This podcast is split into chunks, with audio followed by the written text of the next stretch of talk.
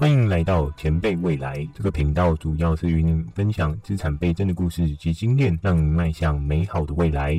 如果你也正想要成为人生胜利组，点下订阅，相信你就不会错过任何成长机会。今年的 Forbes 富豪榜中，Larry Page 位居第八名，世上最有影响力的人之一。这位青涩的伟大企业家，打造今天人人皆知的 Google。透过成功人士的成长故事。我们可以有效地优化自己的思考模式，打造属于自己的有钱人价值未来。前辈未来也将会引导大家到致富的道路。如果你愿意成为高价值人士，建议你可以点赞、订阅、加分享，让前辈未来的知识可以成为你每周的养分。准备好了吗？正式开始。Larry 出生在一九七三年的三月二十六日。他的父母都是密西根大学的计算机科学教授。随性的居家摆设当中，常常摆满了电脑和科学相关的杂志。Larry 的父母让他从小就进入蒙特梭利的学校，塑造出 Larry 独立和富创造力的技能。蒙特梭利的教育方式养成他们突破规则的习惯，间接在他未来的成功上撒下了养分。Larry 小时候读书时，看到一个发明家的经历。故事中提到这位发明家的伟大创造，让很多人生活得到便利性的提升。这个发明家就是 Nikola Tesla。除了发电方式的创举，也同时的研究出无线的通讯方式。在这看似成功的故事背后，提到了他在募集资金上的困难，造成伟大发明家却成为财务困难的落汤鸡。这个故事当中，让 Larry 体会到有点子有发明。并非能达到美好的彼端。对于商业模式的经营，互相搭配，才能提升成功的几率。在一次的访谈中，Larry 提到，Google 最原始的编码，到了今天仍然能有效运作，受益于小时候对萨克斯风所得到的音乐训练。密西根大学的时候，对于未来的交通工具感到兴趣，花了不少时间去研究，在校园中建立了个人捷运系统。到了博士的阶段，认识生命中重要的合作伙伴 Gary Green。有一天，Larry 在思考时想到，假设能作为所有 Web 的中枢去同整排序，这样会有什么样的结果？于是，在两人的合作下，搭建了初始版的 Google Backrub。到了1997年，Google 正式诞生。他们的目标是指向整理排序所有的网络讯息页。Larry 也并非十项全能的创业者，在从小的教育培养下。他成为一个有主见、能掌握大局的人。尽管他在社交能力上相对缺乏，因为有 Scary 的能力补足，在延伸的策略上，包含品牌建立、打造、多元化的管道建立，进而形成一个稳健的关系。Larry 曾定下自己的四个规则：规则一，不要推卸责任，要让自己去做任何能优化产品研发进展的事情。改变不了别人，那就改变自己。事情的完成会相较比争对错更来的重要。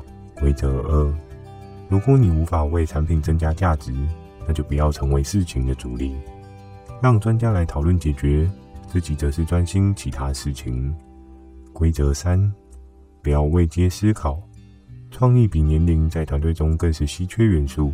没经过大脑提出的想法，不代表着这个想法没有发展机会，因为很多的创意思考成果。都是在不小心的状况下产出的。规则是：世界上最可怕的是不、不和不行这些拒绝口吻，在对别人说出的同时，也在跟自己的大脑说，会导致没有办法提出实际的改进方法，造成思考的单一性。与其一昧的 say no，应该要做的是努力的思考 how，该如何解决事情，达到目标更为重要。你可以有效的减少情绪上的成本。Larry 的手下大将 Omidi Kodestani 负责全球的销售及业务拓展。他曾经说：“Larry 是一个富有好奇心、理想主义、专注于改变世界的人。对于不可能的远大目标，他都有一套自己的方法去设定实践。”在一九九九年，Google 的人气一路上升，他们必须要增加更多的人力及设备。可怕的是，当时 Google 还没有盈利的商业模式。他与 Scary 一直在寻找投资人，可这时天助自助找到了两间创投公司愿意投资，他们开出的条件是 CEO 必须要具备更成熟的年龄条件。尽管 Larry 不愿意，但还是配合了这个要求。CEO 的选择中，他们花了很长的时间才遇到 Smith。透过谈话交流后，知道双方的理念相符。两千零一年八月的时候，Smith 正式成为了谷歌的 CEO。后续由于自己并非 CEO，就相较比较少参与公司事务，Smith 也不辜负他们的重任。Google 开始平稳的上升到后续的上市。在 Larry 不是 CEO 的时间里，他做了一个创举，就是收购了我们现在常用的 Android 系统，为整个 Google 带来了极大的效益。等到了二零一零年，Larry 重新接掌 CEO，而 Smith 转任 Google 执行董事长。在二零一二年底推出了创新的 Google p r o 还有首度看见的 Chromebook、Fiber、Google Glass。当这些服务日渐成熟，深入人们的生活中，对于公司的组织进行重组，创办 Alphabet 作为整体运作的枢纽。Alphabet 提高对应的管理层级，将目标定在提升人们的生活品质。科技来自于人性，伟大的开始对目标的设定十分重要。有了这目标，Larry 将开始迈向伟大的航道，规划 Alphabet 下一个登月计划。二零二一年 Forbes 财富排行榜上，Larry 目前是全球第七名富豪，身价八百二十四亿美金，在二零二零年中增加了一百七十八亿。我们可以看到，有钱人对于解决问题的执着，是带往他们迈向财务自由的道路。学习着从小问题解决，渐渐地培养自己的能力。也将会有机会解决更大的问题，为自己的前辈未来再推一把。在后续的生活中，除了对环保议题的看重，居住在生态友好的房子里，以及买了四五千万美金的游艇。最夸张的是，Larry、Gary、Smith 三个人采购了八架私人飞机，着实是人们眼中的富豪行为。先有种树，才有机会收获。如果没有前面 Google 的成功，相信这些享受也很难拥有。